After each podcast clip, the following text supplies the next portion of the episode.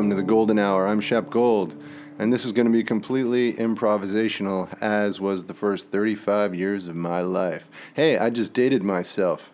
Huh. well, at least I got something out of it. So, Shep Gold, what do you want to know? Uh, like, here's dead air. Okay, we're back. Um, so let's see. So I can improvise songs. Let me show, or I can improvise anything. I'll give you an example. There's a keyboard beside me, and there's a book called What's the Matter with Kansas? So let's see. I'm just waiting for the keyboard to help me explore. I can't, I can't be held, be held accountable for what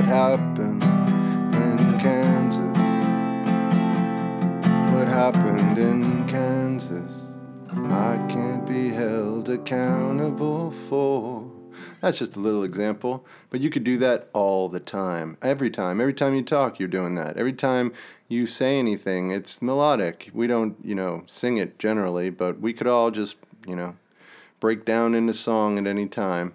Anyway, so other things, uh, like I used to be really into movies, man, and then I gave all that up so I could practice music because everybody I knew was like incredibly good at music, but didn't really want to wield it in a way that uh, made it the center of their lives. And I was so jealous. I was like, man, if I could play like you, oh, I would do so much, man. And so I was like, I'll just casually put aside 15 years. I'll practice 45 to 50 hours a week. You know what? Top of that, think I'm going to document it. Yeah. I don't trust my brain. I don't trust my mind to remember everything accurately. There's always like a rose colored you know, hue to it, or I make it worse, or I make it better than it was. But since I wrote everything down, I hold myself accountable for all of my actions. Pretty cool. Um, and yes, you could, you know, you know, potentially send in a question, say, what were you doing on this day at, you know, um, in, I don't know, in 2010 or 2012, and I could tell you exactly what I was doing, how I was feeling, and what was going on at that time. I'd probably even be able to tell you the weather, but this would only be in Florida because I was in Florida at the time. Um, I was in Florida at the time. You came up and asked me, What's the weather like? Can I rhyme? And I said, It's gonna get sticky.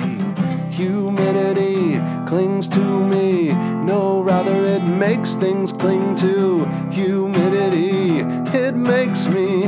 No, rather, it makes things cling to me. And Florida's the worst it's the absolute worst.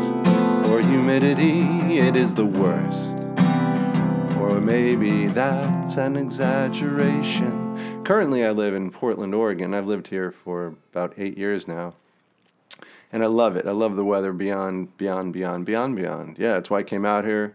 That's a, it's not a lie. It's a, it's a fib. It's a flub. It's a flub. The reason I came out here was to play with other musicians that I had known and I knew they were, as I mentioned earlier, they were super, super good.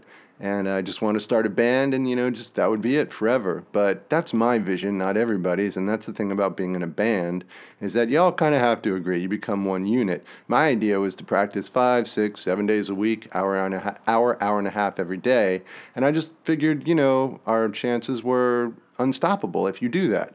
But most people in the band really only wanted to practice two or three days a week, and in my estimation, you don't, you're not going to make it if you do that. Anyway, we broke up, and I wound up continuing continuing to do what I was doing, which is practice, practice, practice, write, write, write, and always be dissatisfied with my music. And the reason I was dissatisfied was, and here's something interesting, I couldn't actually hear myself until probably four weeks ago, about a month ago. Um, and what I mean by that is like when I heard my music, all I heard was the critical voice.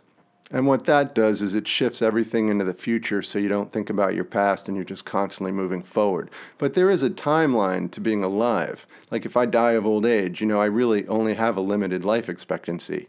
And so that actually started coming into play recently, uh, along with my skills and all my abilities coming together, pooling themselves, if you will, into some sort of, oh, here we go, concert. See what I did there? And uh, I'm working much better musically, proficiently, smoothly. My confidence is there.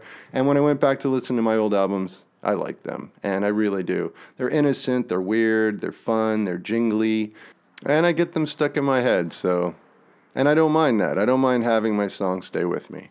So there it is. Uh, your introduction to Shep Gold. I'm going to call this the Golden Hour because uh, cause, uh, my mom had a radio show called The Golden Hour, or this is called Golden Hour because I don't want to completely mimic her. But this is kind of an homage to what she wound up doing towards the end of her life. She was a radio host and uh, the, what is she, the Yenta from, I don't know, I forget. yeah, the past is not close behind with me. It certainly isn't. So uh, I guess that's it for this time. I am Shep Gold. There will be more information and more things happening.